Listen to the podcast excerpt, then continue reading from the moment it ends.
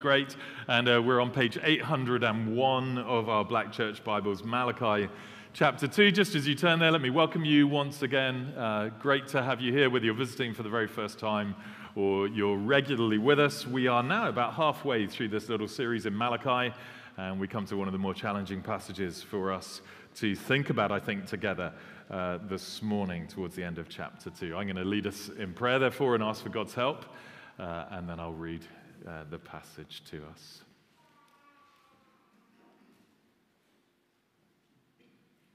Uh, Father, you tell us that the one that you esteem is the one who is humble and contrite in spirit and who trembles before your word. And so we pray, our Father, for the help of your spirit, that uh, whatever our life circumstance, whatever pains there are in our hearts, you would help us to hear and receive your word this morning, not as the word of man, but as the word of God. And that your word would bring wisdom and healing and light and life, as you promise it does. In Jesus' precious name we ask it. Amen. Malachi chapter 2, then, and starting at verse 10. Have we not all one Father? Has not one God created us? Why then are we faithless to one another, profaning the covenant of our fathers? Judah has been faithless, and abomination has been committed in Israel and in Jerusalem. For Judah has profaned the sanctuary of the Lord, which he loves, and has married the daughter of a foreign God. May the Lord cut off from the tents of Jacob any descendant of the man who does this, who brings an offering to the Lord of hosts. And this second thing you do, you cover the Lord's altar with tears, with weeping and groaning, because he no longer regards the offering or accepts it with favor from your hand. But you say, Why does he not? Because the Lord was witness between you and the wife of your youth, to whom you've been faithless, though she is your companion and your wife by covenant? Did he not make them one with a portion of the Spirit in their union? And what was the one God seeking? Godly offspring. So guard yourselves in your spirit, and let none of you be faithless to the wife of your youth for the one who does not love his wife but divorces her, says the Lord, the God of Israel, covers his garment with violence, says the Lord of hosts. So guard yourselves in your spirit and do not be faithless. Hope you want to keep that open in front of you as ever, and uh, also that there's a, you'll want to see, I think, an outline on the back of the notice sheet of where we're heading in the next little while. And we all know, don't we, that, that, weddings are a time of great celebration. Uh, we have lots in our church family here. The build up can be a bit stressful, but the day itself is usually wonderful. Everybody looks amazing. Friends and family descend from all over the world. People say nice things about each other. And right at the heart are those solemn vows and promises that are made before God and the congregation. You'll be familiar with them to have and to hold from this day forward, for better, for worse, richer, poorer, in sickness and in health, to love, to cherish, to serve one another till death us do part. So, the days of great excitement and optimism and the very best of intentions, but we all know, very sadly, that the couple doesn't always live happily ever after uh, for one reason or another. Tears of joy can turn to cries of pain. Uh, high hopes can turn to ashes. And trust that's been building for decades sometimes can go in an instant. You've seen that this morning's passage is about divorce, and it is impossible for any of us to approach a subject like this dispassionately, and nor should we. Uh, some here this morning have themselves been divorced. Many have parents who have been divorced. And if you've not yet personally been affected by divorce, you know that within your very close circles, you will soon be so. I grew up, like most of us, with my friends' parents divorcing. Uh, by the time I was 25, it surprised me it was that soon. It was my own friends who were starting to divorce, uh, including the president of the Christian Union, just a year above me, uh, at uni by the time that he was 25. Uh, the pain that divorce causes is very, very deep every time, and it remains raw for many years, sometimes for the rest of our lives. So it, it might seem easier to avoid altogether a topic like this or any passage of the Bible that mentions it. But God is a, a loving Father. And he speaks into every area of our lives, even into those areas in which we feel our deepest wounds. And he speaks with words of grace and hope and healing, as well as challenge. And it is good for us to listen even when it is hard. But as we start, we need to register that even though our passage is about divorce, it's set at a very specific moment in Israel's history, about 430 BC, we think, and it was written with one specific intention in mind to correct a dangerous trend that had emerged among God's own people for divorcing far too easily and for really bad reasons. Uh, the passage is therefore not trying to be a, a, topical or an exhaustive treatment of the subject of divorce, nor is it trying to answer all of our modern questions about when divorce may or may not be permissible and what about remarriage. Many of those questions just don't get addressed at all. We mustn't try and force this text into saying something it's not trying to do. The Bible has much to say about divorce that isn't in this passage and that I simply won't have time to go into this morning. Inevitably, therefore, I, I am aware it's going to raise questions that it will be, will be left unanswered this morning. But I, I hope and I believe that we are the kind of community in which we can talk those questions through and uh, pray them through calmly and lovingly and clearly in the days and weeks to come. And I very much hope that you will want to do that, especially, but not only if these issues are very personal for you. But I'm hoping too that for, for all of our questions and pain, we will still be able to receive this passage on its own terms. And really, on its own terms, it is a passionate appeal for faithfulness. Malachi says twice, first in verse 15 and then again in verse 16 guard yourselves do not be faithless. Uh, that is a word that we desperately need to hear. But biblical morality is never a naked command, it always starts with a motivation. And so, first this morning, we're looking at three names of God that are going to drive that appeal, I hope, for us today. So, first, then, motivation, your faithful God, the one that we've been thinking about all morning. And name number one is Father. Verse 10 says, Have we not all one Father? Speaking of God, has God not created us? Why then are we faithless to one another, profaning the covenant of our fathers?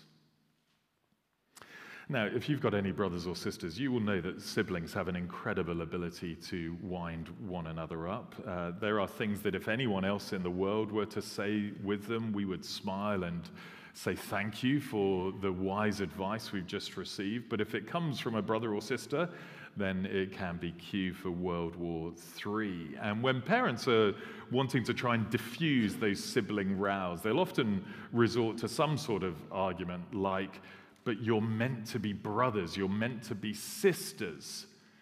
And what they mean is that that kind of family bond that we have comes with, with implications. It makes it totally inappropriate for us to be so lousy to each other uh, some of the time. And that's really the point that Malachi's making here. Uh, God was father to the people of Israel. We've seen that already in Malachi. It's a title, obviously, that speaks of a unique and an exclusive relationship that was established when he rescued his people from slavery in Egypt. He called them his firstborn son. We're told he set his fatherly love upon them. He promised to protect them and provide for them and lead them and guide them in paths of righteousness. And that intimate relationship brought with it obvious obligations. We saw some in chapter one about their obligations to God. If he's your father, we should honor him. This time, the focus is on obligations it brings to one another. Because if all of God's people share the same Father, then we are by definition family to one another. We are brothers and sisters. We're people who should look out for one another. We should have each other's backs. And so Malachi says, Why then are we faithless to one another? It's bad enough to be faithless to someone you hardly know, but the crime is multiplied when it's a brother or sister. Then, as well as Father, God is creator.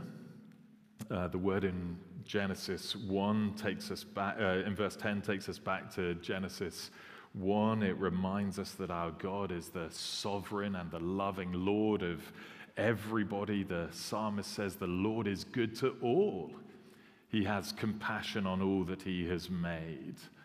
And I think the, ro- the logic runs if our God is the creator of all, if he invented life, if he loves us, then we can be sure that when he tells us how to live, he's not trying to restrict us or spoil our fun. He is seeking to lead and guide us in a way that it has, his, has our best interests at heart. And so we are wise to listen to him and to seek to learn from him. But again, the implications are horizontal as well, because if God has made all of us in his image, we have an obligation to one another. We're not, we're not free to use and abuse each other. We're not free just to toss someone aside. We're to honor and be faithful to each other. And so Malachi asks, Why then are we faithless to one another?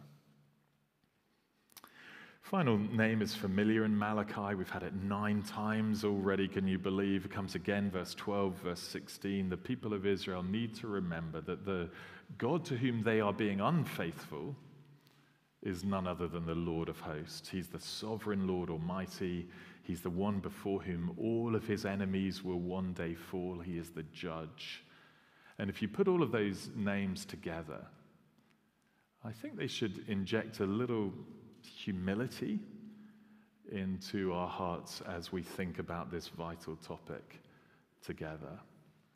Uh, our culture has rejected God. You don't need me to tell you that with supreme arrogance and with increasing pace over the last 50 or 60 years. We just decided for ourselves that we have some sort of inalienable right to define for ourselves what it means to be human to decide for ourselves how we want to live, and especially in this area of sex and relationships. And the advocates of this so called sexual revolution, sexual regression, we might call it better, promised us freedom and fun. And culturally, we sowed that wind and continue to do so.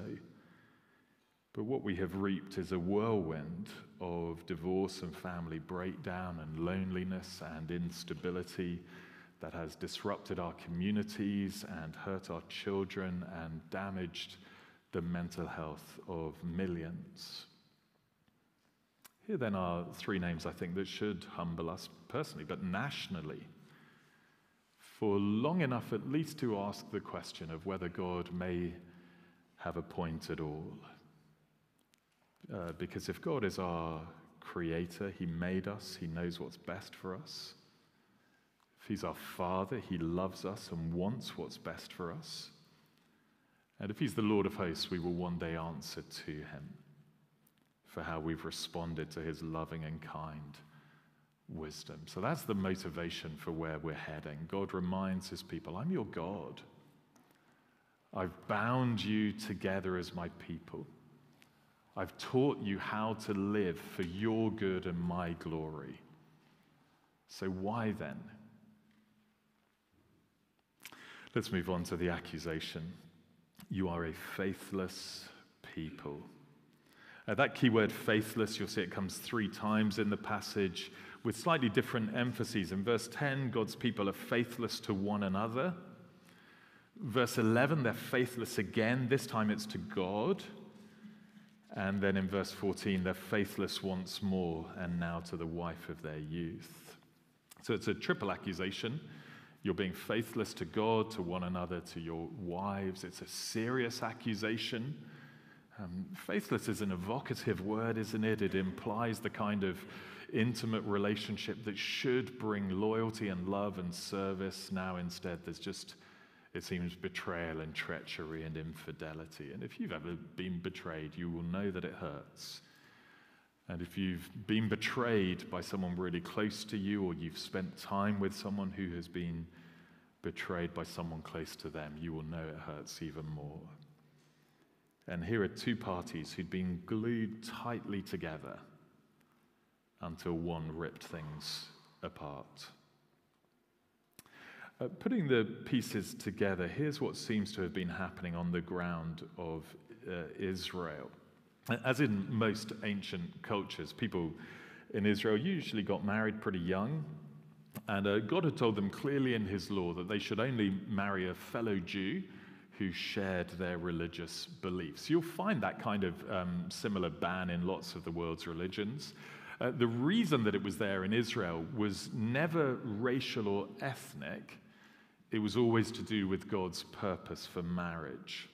And so you'll know that bit in the marriage service where the couple have to sign a schedule of, um, like the, the legal contract of getting married, and they have to pick two witnesses to sign it with them so that the whole thing's binding. Well, verse 14 here says that God was the witness at every wedding in Israel. In that sense, as in Christian marriage today, there are always three people in a marriage in Israel husband, wife, and the Lord Himself, who, as verse 15 says, bound them together by His Spirit and made them one.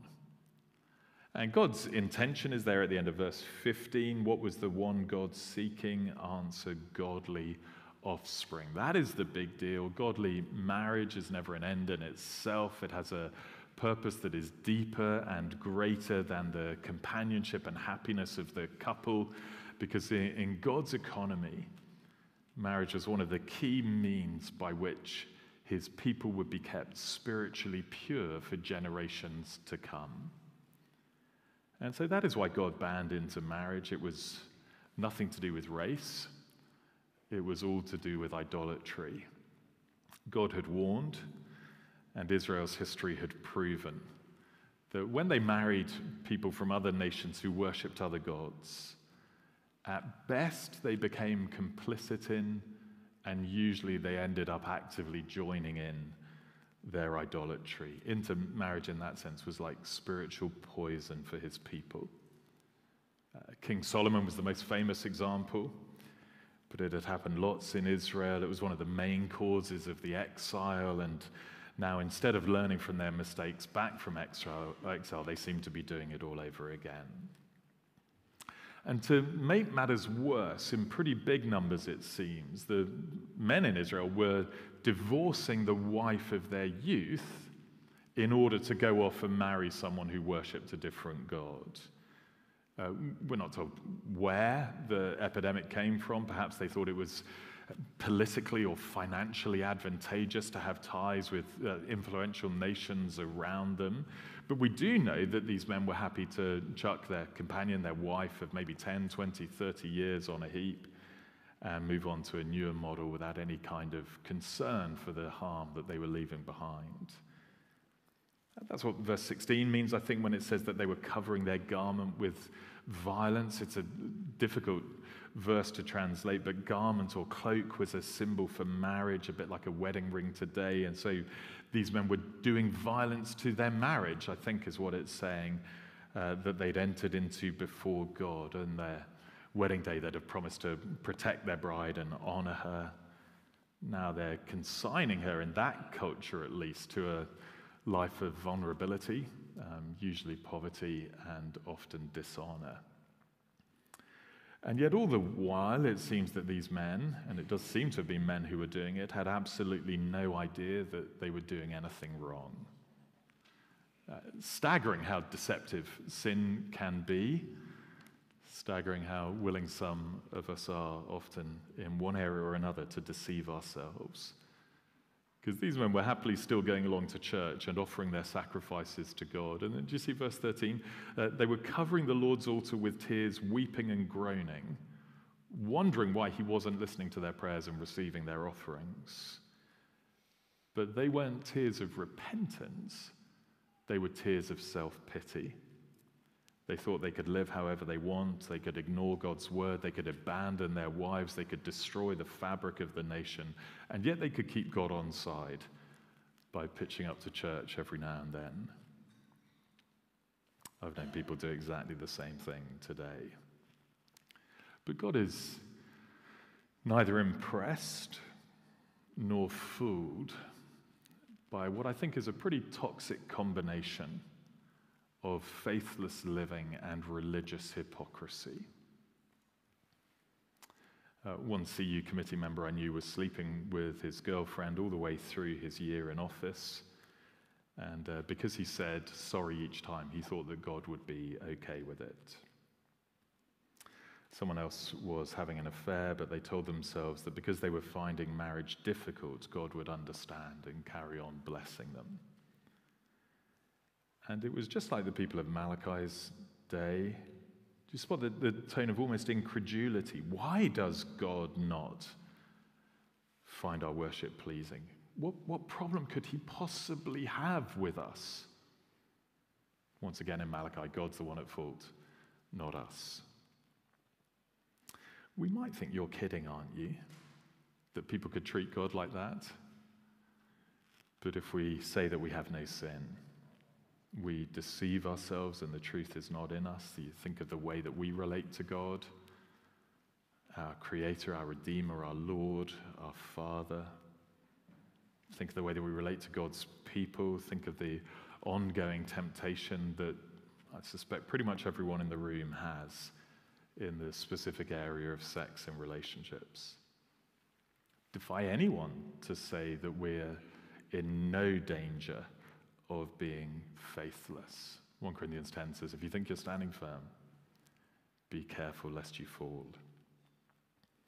And I can't tell you how many times someone has said to me, I, I can't believe I got myself into this situation.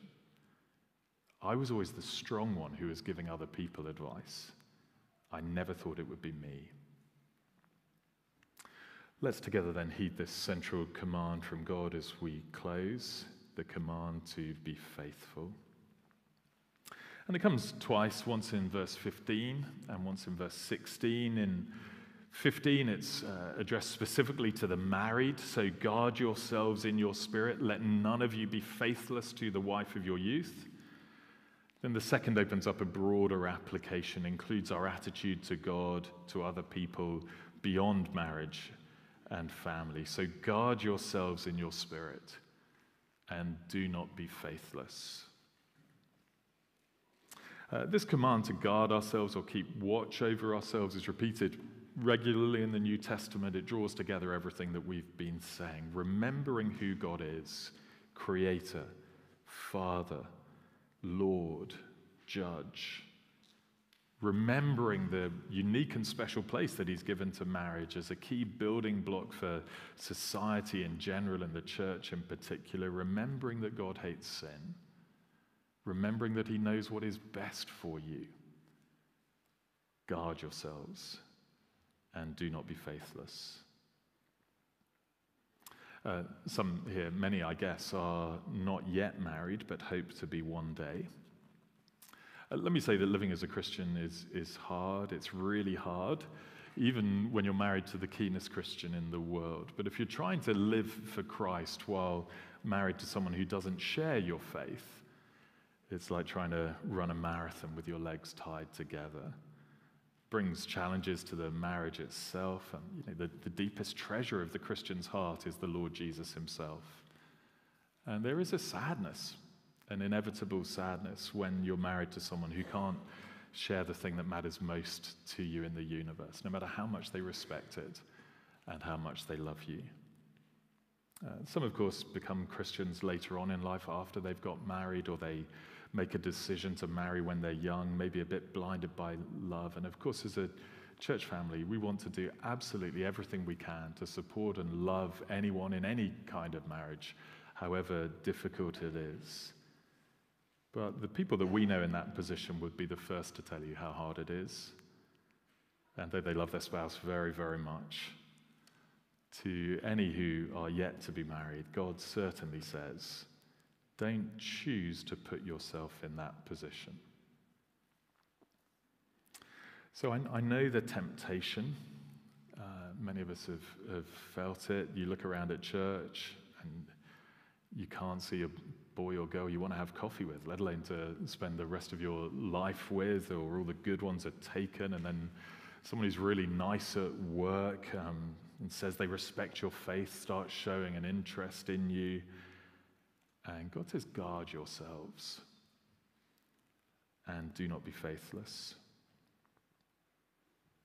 There are others here who know, I suspect, that they will never be married for one reason or another. Again, God says, guard yourselves and do not be faithless. It's worth asking yourself when and where you find yourself at your weakest and most likely to stumble into sexual sin. If it's when you've been out with a group of friends, or maybe you've had a drink, or when you're home alone and you're browsing the internet late at night, it's worth knowing where your weak spots are and trying to guard them. Because with sin, all of us, all of the time, are tempted to rationalize it and to deceive ourselves into thinking that our particular sin isn't a serious problem. But we know that Jesus is the one who said, if your right eye causes you to sin, gouge it out. Because it's better to enter the kingdom of God with one eye than to have two eyes and be thrown into hell or the Apostle Paul, flee from sexual immorality.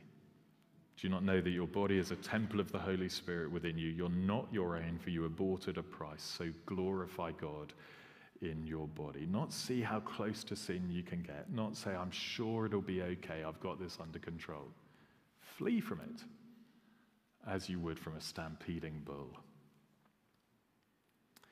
Finally, here, some are married, and the appeal is simple, isn't it? For your own sake, for the sake of your spouse, for the sake of your children, if you have them, for the sake of the church, for the sake of the honor of God. Guard yourselves. Guard yourselves. It's a word to all of us, whether or not we're married, and whatever area of life we find ourselves most tempted to be faithless to God or to other people. Guard yourselves. Our faithful God wants a faithful people because that's what's good for us and it's what brings him glory. And he promises us the grace that we need to walk in faithfulness by the power of the Spirit, even when it's really, really hard, and even when we can't see any hope for the future. And as I say, we are committed as a church to doing what we can to support and help each other. And I hope you will ask for it from someone, uh, whatever it is that you're dealing with. But as we close, I want us to fix our attention back onto to Jesus because our passage is about men who have been faithless uh, to God, to his people, to the bride of their youth. But Jesus Christ is the faithful one. As a son, he was faithful to God in every way, even to the point of death on a cross. But then you remember the New Testament also calls him a bridegroom, uh, one who loved his bride, the church, with perfect love, one who gave himself up for her on the cross, one who's done everything necessary to present the church to himself in splendor on the last day without spot or wrinkle. His desire is for us to be holy and without blemish. And it will happen one day. And the faithful love of Jesus is not only the template for the, the love that a husband should have for a wife within marriage, it's our hope, all of us. When we talk about this whole area of life, There is not a, a single person here this morning who is without sin. And there is not a single person here this morning who has made consistently wise decisions all the way through our life. We have all made mistakes. For some of us, they've been really, really big. For some of us, they've been magnified by an outward face of religion while it was happening. And in some ways, we may have to live with the human cost of some of those mistakes for the rest of our life. Uh, which, of course, is not to say that everything we've ever done has been a mistake. But Christ is the faithful one.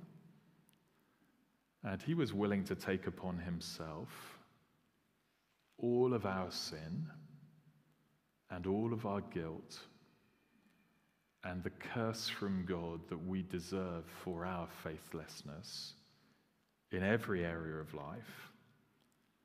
And he was willing to die and he did die so that you and I might be forgiven and washed clean of every wrong and declared righteous, perfect in his sight, if indeed we've trusted in him. There will be people here this morning who are carrying guilt and shame around with them and haven't yet come to the Lord Jesus and asked him to take it away. But he is a faithful and loving Lord and Savior. And if you ask him, he will forgive you and he will cleanse you. And you will live with him forevermore in a perfect new creation where love is never tainted but is always perfect. He didn't sacrifice himself for us because he was blinded by love he knew all about the mistakes that you've made that no one else knows about. And yet he was willing to die for us anyway. So, whether you're someone who has failed and feels real guilt, whether you're someone who's been let down and feels real pain, I want to encourage you to look to him, the faithful one, uh, because he alone will never let you down. He will be good to you all of your days and for all eternity. And He can help to heal your pain in the present. And He does wash away the guilt of everyone who turns to Him. I realize we've talked about an awful lot of things that are very personal and very painful. And uh, they'll take some time, some of us, to process the things that God has said to us. And I hope we'll give one another that space. But again, we're a community who want to help one another to love God and to serve Him in every area of life. And we're here to help each other to do that. So please do avail yourself of that help from anyone here that you would like to talk to if that's you. Why don't I lead us in prayer as we close?